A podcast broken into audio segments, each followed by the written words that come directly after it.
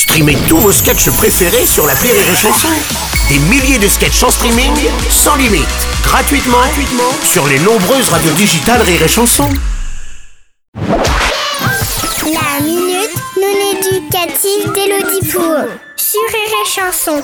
Chère Elodie, hier papa et maman ils étaient très fâchés parce que mon grand frère Stone, il a ramené que des mauvaises notes de l'école. Tu t'imagines que ton bulletin fait plaisir à papa Hein? Papa il a dit que quand lui il était petit, il avait toujours des bonnes notes. Et maman elle a dit que quand elle était petite, elle était toujours la première de la classe. J'ai eu mon brevet et mon bac S avec mention très bien. J'ai Moi j'ai trouvé ça bizarre parce que mes papis et mes mamies ils disent pas tout à fait la même chose.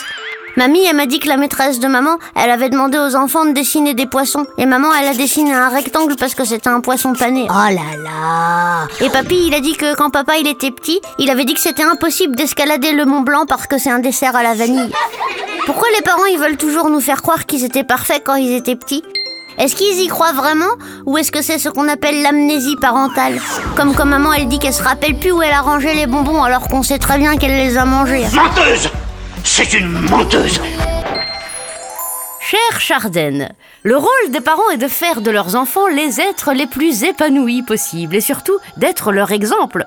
Comment pourriez-vous devenir des adultes équilibrés s'ils vous racontaient que quand ils étaient petits, ils mangeaient du scotch en respirant de la colle? Tu vas le topo?